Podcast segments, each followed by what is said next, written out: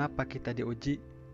Apakah manusia mengira bahwa mereka akan dibiarkan hanya dengan mengatakan, "Kami telah beriman," dan mereka tidak diuji? Dan sungguh, kami telah menguji orang-orang sebelum mereka, maka Allah pasti mengetahui orang-orang yang benar dan pasti mengetahui orang-orang yang dusta. Quran Surat Al-Ankabut ayat 1 2. Mungkin kita diberi cobaan dan ujian, maka Allah tidak sayang kita. Kenyataannya sebaliknya, justru semua itu adalah bentuk perhatian Allah pada hambanya. Karena mereka yang diuji itu adalah yang ingin diangkat oleh Allah sebagaimana emas dimurnikan dari kotorannya dengan panas membakar, sebagaimana pelaut menjadi ulung oleh ombak nan ganas.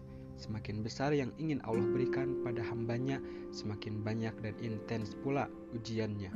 Maka janganlah mengeluh saat kita diberi ujian, mintalah agar kita kuat menjalaninya.